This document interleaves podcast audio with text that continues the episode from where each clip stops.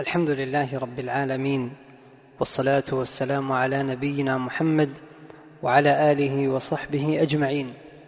أما بعد هذا هو الدرس الحادي عشر من دروس التعليق على كتاب التوحيد للشيخ محمد بن عبد الوهاب رحمه الله. وقد عقد فيه المصنف بابا وقال فيه باب من الشرك أن يستغيث بغير الله أو يدعو غيره. وكلامنا سيكون حول هذا الباب.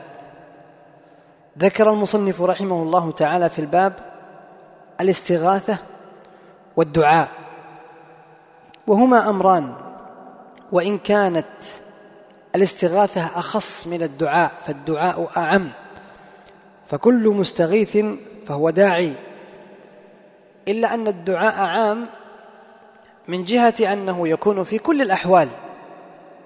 وأما الاستغاثة فهي الدعاء لله عز وجل في حال الشدة. هذا فيما يتعلق بالاستغاثة والدعاء. أما الاستغاثة والاستعاذة فهما متقاربان. وإن كان بينهما فرقا وهي وهو أن الاستعاذة هي طلب للحفظ قبل وقوع المكروه فأنت تطلب من الله أن يعصمك ويحفظك قبل أن يقع البلاء.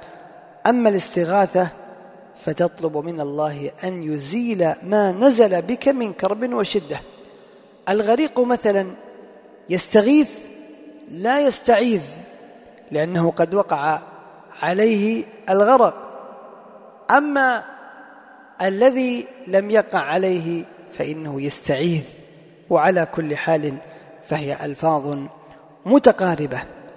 إذا علمت هذا فاعلم أن الاستغاثة وأن الدعاء وأن الدعاء عبادا عبادتان لا يجوز للإنسان أن يتوجه بهما فيما لا يقدر عليه إلا الله إلا إليه سبحانه. ولا يجوز له أن يتوجه بها إلى غيره سبحانه وتعالى. وذلك لأمور. اولا أنهما عبادتان الاستغاثة والدعاء. والعبادة لا بد أن يقصد بها العبد وجه الله فهو المعب فهو الرب سبحانه. وثانيا لأن العبد يعلم أن التدبير والإعاذة والإغاثة والإجابة والتصريف كله هو من الله سبحانه وتعالى. فهو الذي ينبغي أن تصمد إليه الخلائق في حوائجها يعني تتوجه إليه الخلائق في طلب الحوائج وتنزل المطالب به ولا يضيره ولا ينقص ما عنده سبحانه كثرة الإنفاق. فلو أنه أعطى كل العباد مسائلهم من لد من, من آدم إلى آخر الدنيا. ما نقص ذلك من عنده إلا كما تنقص الإبرة من ماء البحر. وثالثا لأن النصوص دلت على النهي عن الاستعاذة الاستغاثة والدعاء لغير الله عز وجل. ومن هذه النصوص ما ساقه المصنف. أولا قول الله عز وجل ولا تدع من دون الله ما لا ينفعك ولا يضرك فإن فعلت فإنك إذا من الظالمين. هذا فيه نهي عن الدعاء لغير الله أو دعاء غير, دعاء غير الله سبحانه. ثم قال وإن يمسسك الله بضر فلا كاشف, فلا كاشف له إلا هو وإن يردك بخير فلا راد لفضله.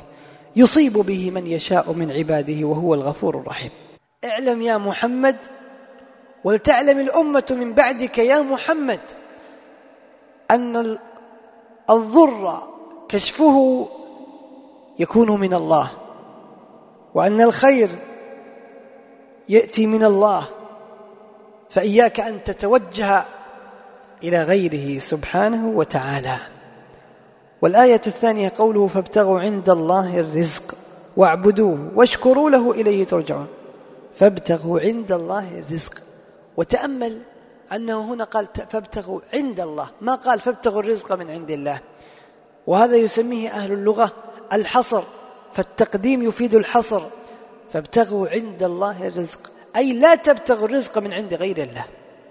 والآية الثالثة ومن أضل ممن يدعو من دون الله. أي لا أحد أضل من ضلال من يدعو من دون الله. وهو يعلم أن هذا الذي يدعوه من دون الله لا يستجيب له إلى يوم القيامة وهو غافل عن دعائك.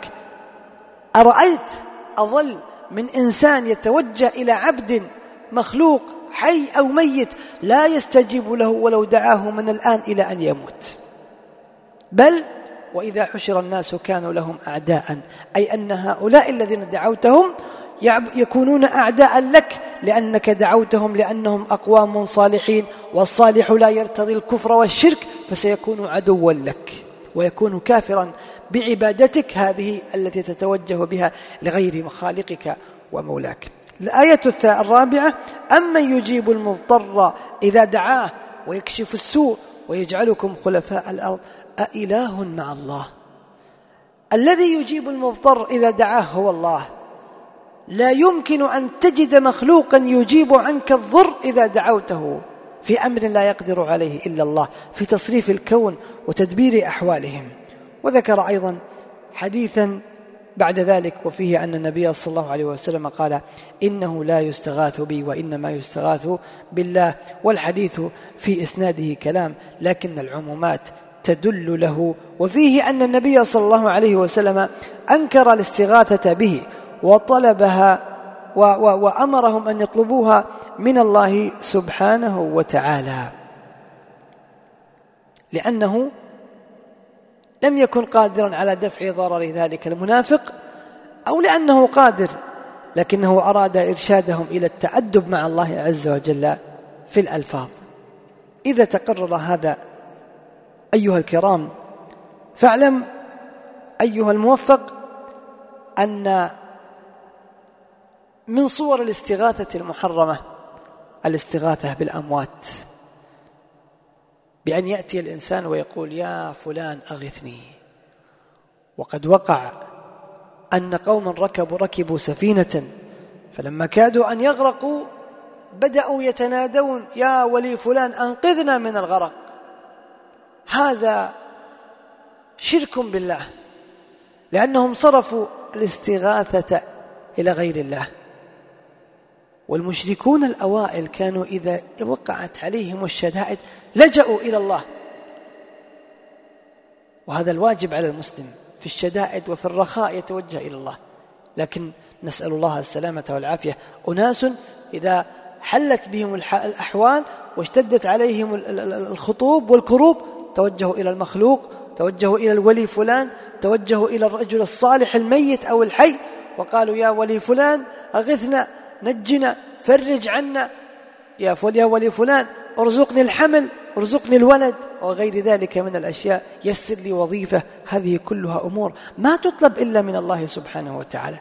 قد يقول قائل في القرآن استغاثة بغير الله أقول نعم قال الله عز وجل عن موسى فاستغاثه الذي من شيعته على الذي من عدوه وهنا نقول إن الاستغاثة بغير الله الاستغاثة الجائزة هي أن تدعو مخلوقا حيا في أمر يقدر عليه.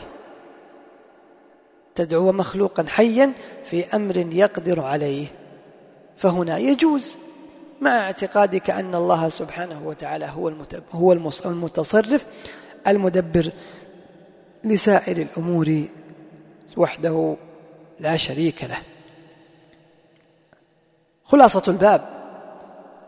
أن تعلم أن الله هو المدبر وهو الذي بيده الخزائن وهو الذي يقدر على دفع الضر وجلب النفع وإغاثة المستغيث وإجابة الداعي وإعطائه مطالبه وأنه هو القادر وهو الجواد وهو العليم المطلع والمغيث.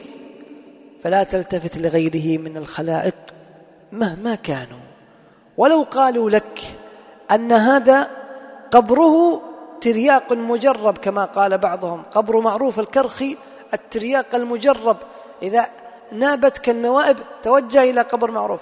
فقل بل أتوجه إلى الله سبحانه وتعالى. لا ألتفت إلى رجل ميت مقبور أو شجرة أو صنم.